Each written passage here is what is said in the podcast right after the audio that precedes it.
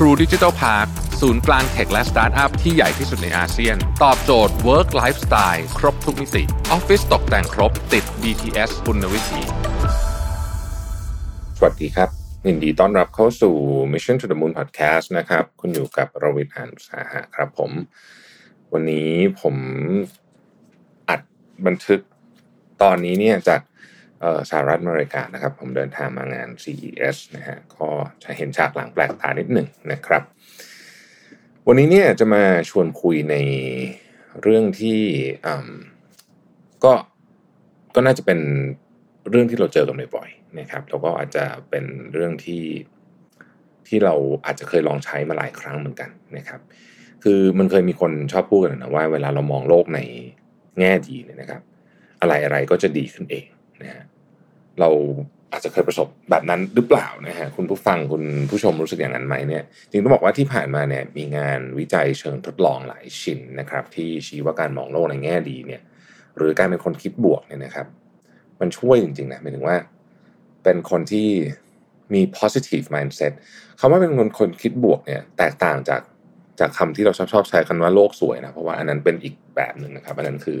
ไม่อยู่บนพื้นฐานของความเป็นจริง แต่ว่าคิดบวกคือว่า ในสถานการณ์สถานการณ์หนึ่งเนี่ยนะฮะเราเราลองสังเกตดูว่า เวลาสิ่งที่มันเกิดขึ้นกับเราอะเหตุการณ์เนี่ยมันจะเป็นประมาณอาจจะยี่สิบเปอร์เซ็นต์นะฮะอีกแปดสิบเปอร์เซ็นต์เนี่ยคือผลของเรื่องนั้นมันจะเกิดยังไงเนี่ยแปดสิบเปอร์เซ็นต์เนี่ยมันคือสิ่งที่เราตัดสินใจท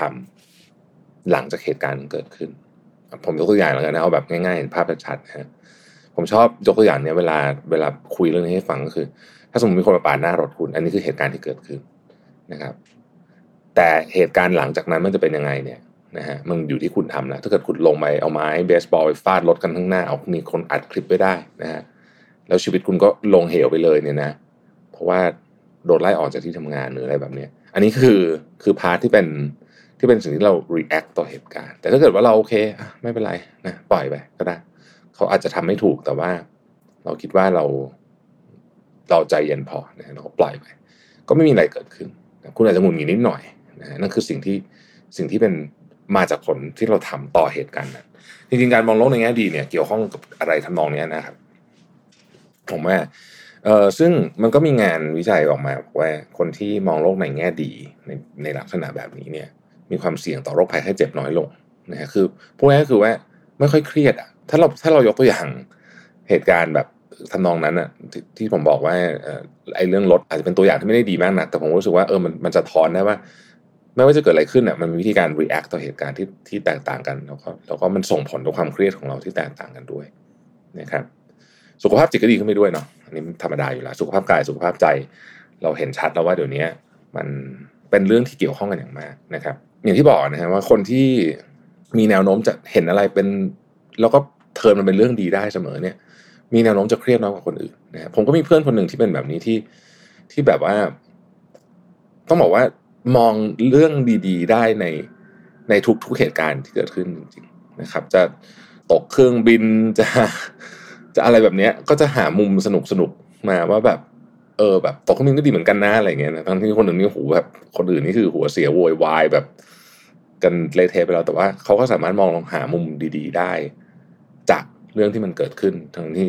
คนส่วนใหญ่อาจจะทำลำบากนิดนึงนะฮะผมจำได้มีอยู่ครั้งหนึ่งเนี่ยไปเที่ยวด้วยกันนี่แหละแล้วก็ ไม่รู้ใครลืมอะไรหรือใครไม่มาอะไรแบบไปกันหลายคนนะฮะเพื่อนนะแล้วก็เนี่ยมันตกเครื่องบิน แต่ที่สุดแล้ว eventually คือว่าเราตกเครื่องบินนะฮะแล้วก็เป็นความผิดของพวกเรานี่แหละนะฮะที่มาลืมไม่นั่นลืมไม่นี่เลยเนี่ยทุกคนก็คือหัวเสียมากแบบทริปจะล่มอยู่แล้วยังไม่ได้ทันไปนะฮะเพื่อนผมนี้บอกว่าอ้าวมองโลกในแง่ดีอย่างนี้ละงานเดี๋ยวแถวแถวสนามบินสุวรรณภูมิเนี่ย มันมีร้านอาหารร้านหนึ่งที่แบบ ชื่อว่าไม่ค่อยมีใครได้เคยกินนะมันนาไกลอะนะจากบ้านคนอื่นอะไรเงี้ยนั้นไปเราไปกินร้านนี้กัน แล้วก็ enjoy happy นะฮะกินบงกินเบียร์แล้วก็เดี๋ยวค่อยมาขึ้นเครื่องบินใหม่ตอนเย็นนะแล้วก็แล้วก็กลายเป็นทริปที่สนุกมากเลยถ้าเกิดตอนนั้นเนี่ยหัวเสียแล้วทะเลาะกับเพื่อนคนที่ลืมของหรืออะไรสมมติเนี่ยนะมันก็คงจะกลายเป็นอีกอีกแบบหนึ่งไปเลยนะครับ มุมมองของเราต่อต่อปัญหาเนี่ย มันผมว่ามันสำคัญ เพราะถ้าเกิดว่าเรามองทุกปัญหาเราเครียดไปหมดเลยเนี่ย จิตใจมันจะไม่มั่นคง มันจะแกว่งนะฮะมันแกว่งพอจิตใจมันแกว่งมันไม่มั่นคงปุ๊บเนี่ย มันมันจะตัดสินใจได้แย่นะฮะ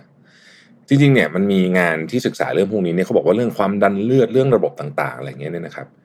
ถ้าเกิดว่าเราทำให้เราเป็นคนที่สามารถรับมือความเครียดได้ดีกว่าเนี่ย สุขภาพกายและสุขภาพใจเราก็จะดีไปด้วยนะครับ แต่ในสถานการณ์ปัจจุบันนี้เนี่ยนะฮะ ก็ต้องยอมรับว่าแม้แต่คนที่มองโลกในแง่ดีสุดๆเนี่ยก็ยังเหนื่อยเหมือนกันนะฮะเจออย่างโควิดเข้าไปเนี่ยนะฮะบางทีบางมุมมันนึกไม่ออกจริงสำหรับสถานการณ์หลายคนนะครับบางเรื่องเราก็ต้องยอมรับว่ามันอาจจะไม่มีแง่ดีซ่อนอยู่เลยก็ได้นะฮะอาจจะไม่มีแง่ดีซ่อนอยู่เลยก็ได้ ก็เป็นไปได้เหมือนกันนะครับ แต่เราต้องเข้าใจมันว่ามันเออมันมันมันมันก็จะมีเรื่องแบบนี้บ้างนะฮะอย่างการแพร่ระบาดรอบล่าสุดนะของของโอไมครอนเนี่ยนะฮะ อันเนี้ยน่าสนใจเป็นประเด็นน่าสนใจมีหลายคนมีการถกเถียงกันในประเด็นที่ว่าเอ๊ะมันจะทำให้เกิดแบบคนติดกันเยอะๆแล้วก็อาการไม่รุนแรงแล้วก็อาจจะอาจจะอาจจะเป็นการหยุดโควิดหรือเปล่าอะไรพวกนี้เนี่ยนะครับ ผมคิดว่าสิ่งที่การแพร่ระบาดรอบล่าสุดเนี่ยน่าจะทำให้เราหนักใจมากที่สุดเนี่ยไม่ไม่ได้เกี่ยวกับเรื่องว่าอืมมันจะเป็นเอ็นเกมหรือเปล่าขนาดนั้นนะผมคิดว่าคนส่วนใหญ่เนี่ยมองแค่ว่า มันจะทำให้สิ่งที่รู้สึกเหมือนพึ่งพังกหัวขึ้นมาได้เนี่ย กลับไปแย่อีกเหมือนเดิมหรือเปล่านะฮะก็ผมคิดว่าการตระหนักถึงเรื่องนี้ บางบางคนบอกให้เรามองโลกในแง่ดี มันน่าจะช่วยให้เป็นเอ็นเกมของโควิดได้เนี่ยอันนี้ผมว่ามีอันตรายนะฮะผมคิดว่าเรื่องนี้เป็นเรื่องที่อันตรายมีความเสี่ยงเยอะนะครับ แล้วก็เราต้องตระหนักว่าเฮ้ยอันเนี้ยเราควรจะไปที่เตรียมพร้อมสำหรับเคสที่แย่ที่สุดหรือเปล่า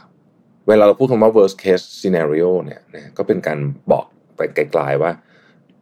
กรณีแบบนี้เรื่องดีๆ จะไม่ค่อยมีเท่าไหร่นะครับ ก็เลยต้องเป็นวิธีการคิดอีกแบบหนึ่งเหมือนกันนะครับ วันนี้ก็เลยอยากจะมาชวนคุยถึงขั้วตรงข้ามของการมองโลกในแง่ดีนะครับ มองโลกในแง่ดีเนี่ยเขาเรียกว่า optimism ใช่ไหม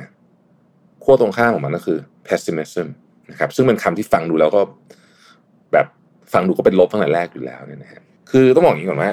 ในทั่วไปเนี่ยการมองโลกในแง่ร้ายคือการมีทัศนคติเชิงลบนะฮะเราชอบคิดไปว่าจะมีเรื่องร้ายๆเกิดขึ้นเสมอในเหตุการณ์นั้นนะฮะเช่นเมื่อต้อง present งานสักชิ้นหนึ่งเนี่ยคนมองโลกในแง่ร้ายเขามักจะมีความคิดที่ว่า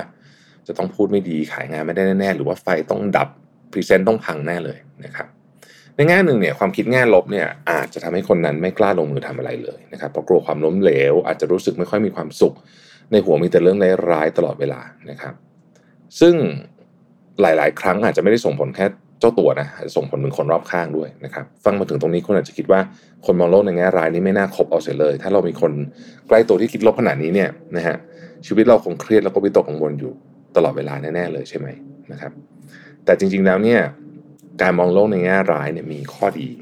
หรือแง่ดีแฝงอยู่นะฮะซึ่งแง่ดีที่ว่าเนี่ยจะเกิดขึ้นจากธรรมชาติของพฤติกรรมในการมองโลกในแง่ร้าย บวกกับการพิจารณาไตรตรองที่ว่า ทำไมถึงคิดว่าสิ่งเลวร้ายจะเกิดขึ้น ที่อาจจะมีโอกาสเกิดขึ้นน้อยแต่มันมีมีความเป็นไปได้ที่จะเกิดขึ้นนะฮะเราจะได้เตรียมรับมือกับมันไม่ล่วงหน้านะครับ ผมเคยดูหนังเรื่องหนึ่งชื่อ World War Z spoil ได้แล้วมั้งเพราะหนังมันเก่ามากแล้วนะฮะ World War Z เนี่ยก็แบรดพิตเล่นเป็นพระเอกนะฮะเป็นหนังซอมบี้อะทีเนี้ย มันมีอยู่ตอนหนึ่งที่แบรดพิตเนี่ยไปที่อิสราเอลนะฮะถ้าจำไม่ผิดที่เยรูซาเล็มนะฮะแล้วก็เจอกับ professor เลยทุกอย่างหนึ่งเนี่ยนะฮะแล้วก็บอกว่าเฮ้ยมันเกิดอะไรขึ้นตอนนี้ยังไม่มีใครรู้มันเกิดอะไรขึ้นเนี่ยนะฮะเออเขาบอกว่าเนี่ยมันมีทฤษฎีเรื่องซอมบี้อยู่ตอนนั้นนะครับแล้วทฤษฎีเนี่ยก็ไม่มีใครเชื่อหรอกตอนนั้นเพราะว่าฟังดูเหลือเชื่อเกินไปอะไรแบบนี้นะแล้วเขาก็พูดคำหนึ่งบอกว่าอิสราเอลเนี่ยเหมือนกับมีคล้ายๆกับคณะกรรมการนะที่ จะต้องมีในในคณะกรรมการชุดนั้นที่ดูเรื่องความมั่นคงอะไรเงี้ย จะมีคนหนึ่งเขาเรียกว่า the tenth man คือชายคนที่สิบนะฮะไอคนที่สิบเนี่ยคืออะไร คือบอกว่าในคณะกรรมการสมมติมีสิบคนเนี่ยมันจะต้องมีหนึ่งคนนี่ยที่ทำหน้าที่สมมติเก้าคนเห็นด้วยหมดเลยนะว่ามันควรจะเป็นแบบหนึ่งหนึ่งคนเนี่ยต้องทำหน้าที่คัดค้านโดยพยายามทำอะไรไงก็ได้ให้มันขัดกับสิ่งที่ทุกคนเห็นว่ามันน่าจะเป็นแบบนั้น แต่คนเนี้ย จะมีหน้าที่คัดค้านและหาวิธีการอธิบายแม้มันจะหลุดโลกแค่ไหนก็ตาม เพื่อคัดค้านในสิ่งที่เก้าคนนั้นเห็นตรงกันให้ได้นะฮะเพราะเขาเชื่อว่า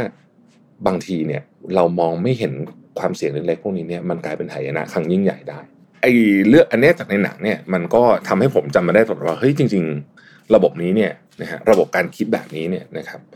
เอ่อมันก็เป็น defense mechanism ของมนุษย์อย่างหนึ่งถ้าเราต้องทำแบบนี้เราต้องเป็นคนคัดค้านอย่างเงี้ยนะครับ มันก็จะต้องบังคับให้สมองเราคิดถึง worst case scenario หรือว่าสถานการณ์เลวร้ายที่สุดที่จะเกิดขึ้นได้นะครับ เมื่อภาพในหัวชัดเจนว่าเรื่องเลวร้ายที่สุดจะเป็นยังไงเนี่ย ระบบสมองของเราก็จะช่วยคิดเรื่องป้องกันไปด้วยนะครับ เช่น ถ้า present งานล้มเหลวไฟดับนะฮะคนที่มองโลกในแง่ร้ายเชิงป้องกันก็จะคิดคิดไปก่อนว่าเอ๊ะมันจะล้มเหลวได้เพราะอะไรบ้าง นะครับเราจะได้เตรียมทีป้องกันนะครับจะได้ซ้อมเยอะๆนะฮะจะได้เตรียมระบบสำรองไปเอาคอมไปเครื่องหนึ่งไหมอะไรแบบนี้นะฮะบางทีคอมพังวันนั้นทั้งที่ตลอดปีตลอดชาติคอมไม่เคยพังก็มีนะครับมีงานวิจัยด้านจิตวิทยาที่ศึกษาผู้ที่มีแนวคิดแบบ defense pessimism นะฮะ defense pessimism นะครับเราเรียกชื่อนี้ว่าภาษาไทยว่าการมองโลกในแง่ร้ายเชิงป้องกันนะ defense pessimism เป็นเป็นวิธีคิด ที่น่าสนใจ โดยพบว่าคนที่มีแนวโน้มที่จะเป็น defense pessimism เนี่ย คนประเภทนี้มีแนวโน้มจะประสบความสำเร็จอย่างมากนะครับ เพราะพวกเขามักประเมินผลลัพธ์ที่เกิดขึ้นต่ำกว่าความเป็นจริง จึงเกิดแรงจูงใจให้เขาทำได้ดีกว่าเดิม เช่น สมมุติเขากลัวว่า present จะไป present งานแล้วพลาดเขาจะซ้อมเยอะขึ้น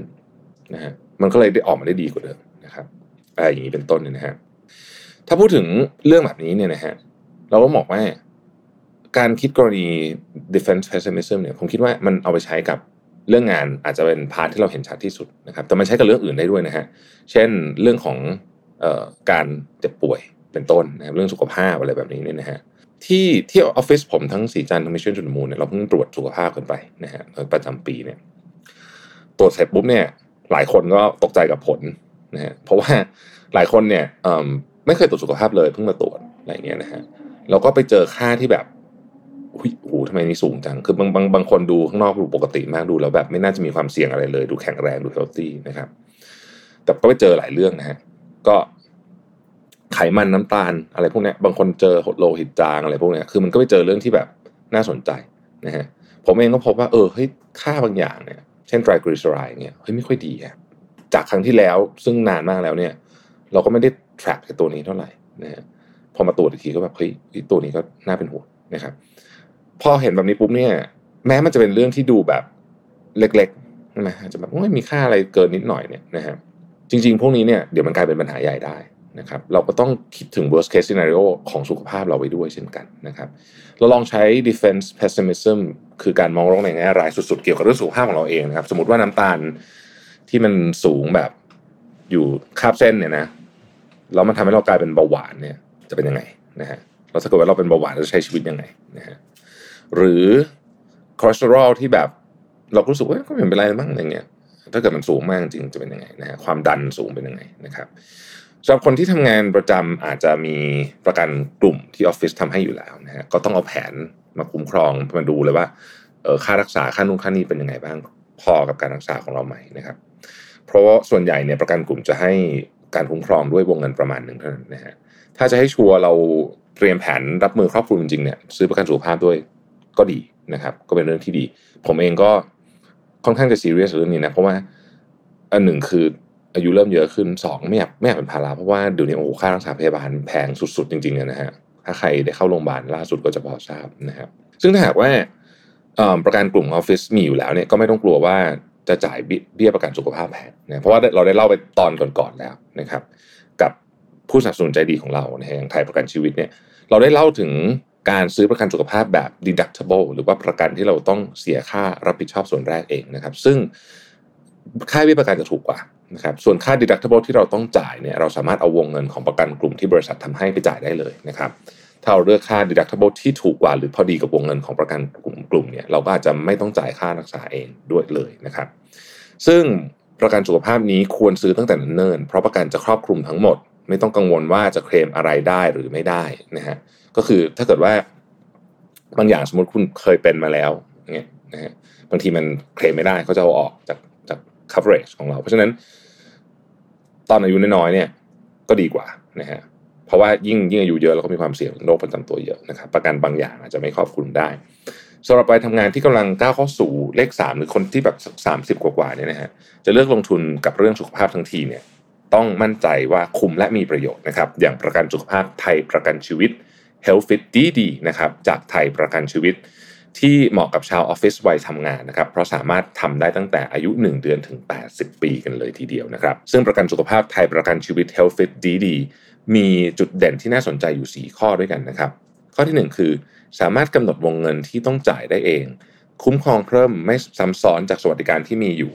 สามารถกำหนดความรับผิดชอบค่าใช้จ่ายในการรักษาก้อนแรก โดยสามารถจ่ายเองได้ก่อนหรือว่าเคลมจากสวัสดิการ ที่มีอยู่แล้วก็ได้นะครับหากมีค่ารักษาส่วนเกินประกันจะดูแลค่าใช้จ่ายส่วนนี้ให้นะครับ ข้อที่2นะครับจ่ายเบี้ยหลักหมื่นแต่ให้ความคุ้มครองหลักล้านนะฮะเหมาจ่ายค่ารักษาสูงสุดได้ถึง 30 ล้านบาทนะครับคุ้มครอง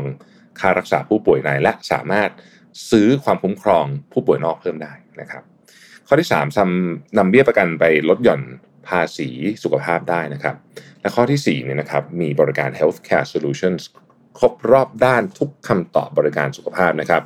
ซึ่งเป็นบริการเกี่ยวกับสุขภาพแบบครบรอบด้านที่จะช่วยอำนวยความสะดวก และเพิ่มความอุ่นใจให้กับผู้เอาประกันทั้งในยามปกติยามเจ็บป่วยที่ต้องการที่ปรึกษาหรือกรณีฉุกเฉินอย่างเช่น บริการไทยประกันชีวิต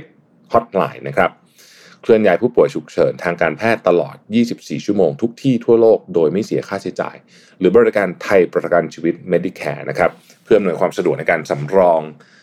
จ่ายค่ารักษาพยาบาลให้ผู้เอาประกันตลอด 24 ชั่วโมงนะครับหากท่านได้สนใจนะครับสามารถเข้าไปดูรายละเอียดของประกันสุขภาพไทยประกันชีวิต Health Fit DD ได้ตามลิงก์ใน description ที่ผมได้แปะไว้ให้ด้านล่างนี้นะครับหรือว่าโทรที่ 1124 ก็ได้นะครับ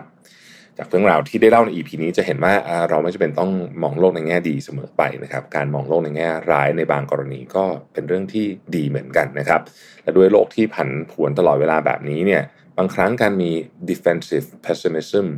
อาจช่วยให้เราเตรียมแผนรับมือกับชีวิต ให้ดีด้วยการมองโลกในแง่ร้ายก็ได้นะครับ แล้วเราพบกันใหม่ใน EP ต่อไปนะครับ ขอบคุณผู้สนับสนุนใจดีอย่างไทยประกันชีวิตนะครับ สวัสดีครับ True Digital Park ศูนย์กลางเทคและสตาร์ทอัพที่ใหญ่ที่สุดในอาเซียน